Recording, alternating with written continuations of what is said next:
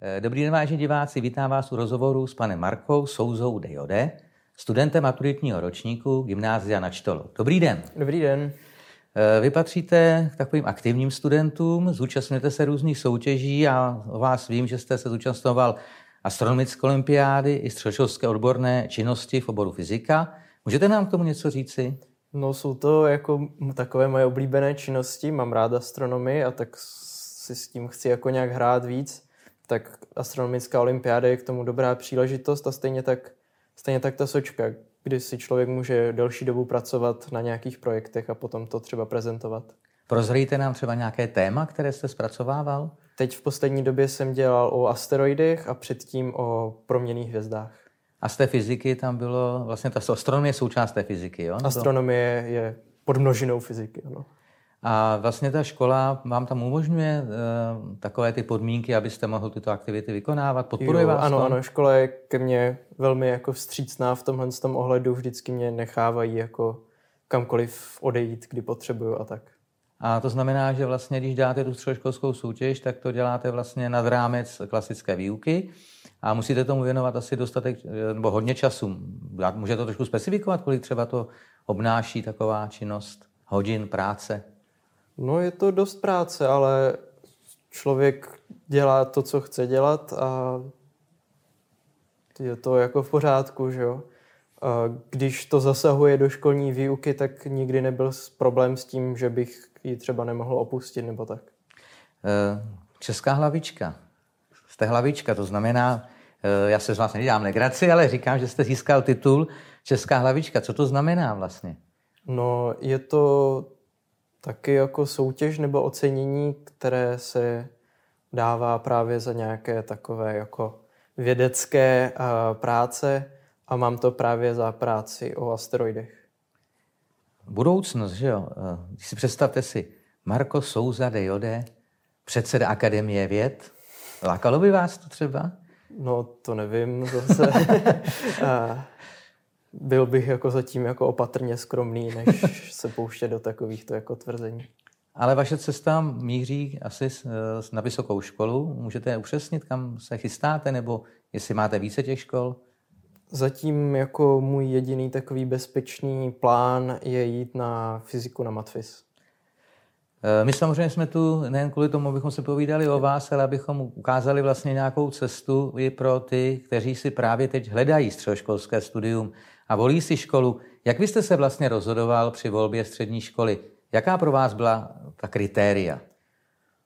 Já jsem teda šel na střední školu, vlastně já jsem šel na Gimple, jo, tak jsem tam šel v páté třídě, tak ty kritéria byla hodně jiná než ty, která bych zvažoval dneska. Takže tehdy jsem zvažoval především jako jízdní řád a to, jak si lidi jako, co říkali o školní jídelně a takové věci, což vůbec nebyl jako špatný nápad tyto věci zvažovat. Ale jako asi ani dneska bych nevolil o moc jinak.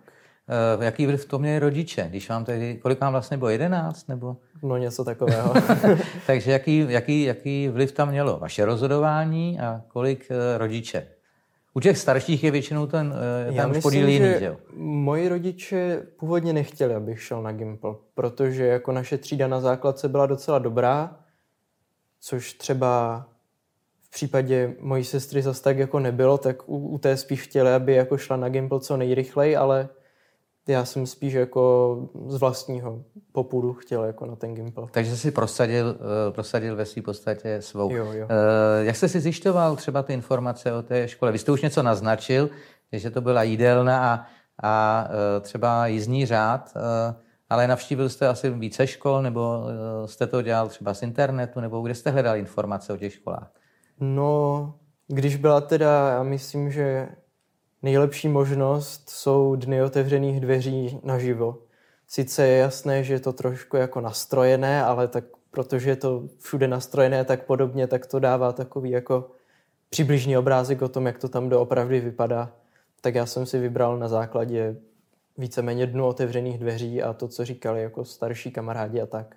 Takže důležitý je pro vás třeba byl i to, že jste mohl si třeba promluvit s nějakými studenty a zjistit si třeba jejich názor. Eh, bylo to důležité, nebo jste třeba se rozhodoval jenom podle vizuálního efektu, jak to vypadalo při té návštěvě, nebo jste i třeba se něco ptal? Já vím, že vám bylo jedenáct, já to veru, jo, ale... Jo, jo. No, já si vzpomínám, že jako se mě hodně líbil a jako, jak vypadal den otevřených dveří a učebna fyziky a tyto věci. A, a potom jako takové ty pragmatické věci, jako jak je to daleko a tak podobně. Eh, co třeba byste vy teď poradil těm eh, lidem, kteří se budou rozhodovat? A vezměme si, že máme hned tři možnosti. Že Můžeme jít vlastně z páté třídy, nebo teda z páté třídy, že jo, pak ze sedmé třídy a pak z deváté třídy. Eh, co byste vy, jakožto už zkušený středoškolák, no.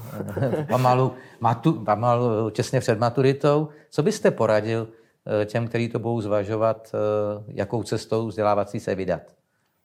To asi opravdu hodně záleží. V té šesté třídě je to těžké. Někdy, někdy v těch základkách kolem Prahy je takový problém, že jako všichni odcházejí na ty gimply a tak těm jako lepším studentům nezbývá nic jiného, než tam jako taky odejít.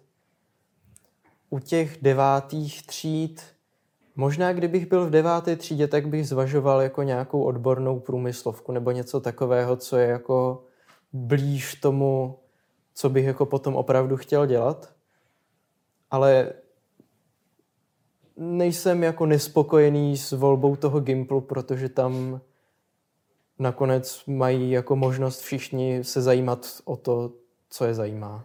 Uh, možná to na, takový nakonec závěr. Když si vezmeme vás, že jo, tak vy jste vlastně si šel za svým, zajímala vás fyzika, a asi pravděpodobně eh, ten typ školy nebyl až tak klíčový, protože vy byste stejně k té fyzice nějakým způsobem se dostal. Eh, je to tak? no, já teda nevím, co jsem jako v páté třídě věděl o fyzice. Já myslím, že to možná přišlo spíš až potom. Měl jsem jako dobré učitele. A líbila a... se vám ta laboratoř fyziky, ne? Jste no, říkal. To, to se mě líbila. To já jsem měl jako vždycky asi rád trochu, ale jako nic jsem o tom nevěděl.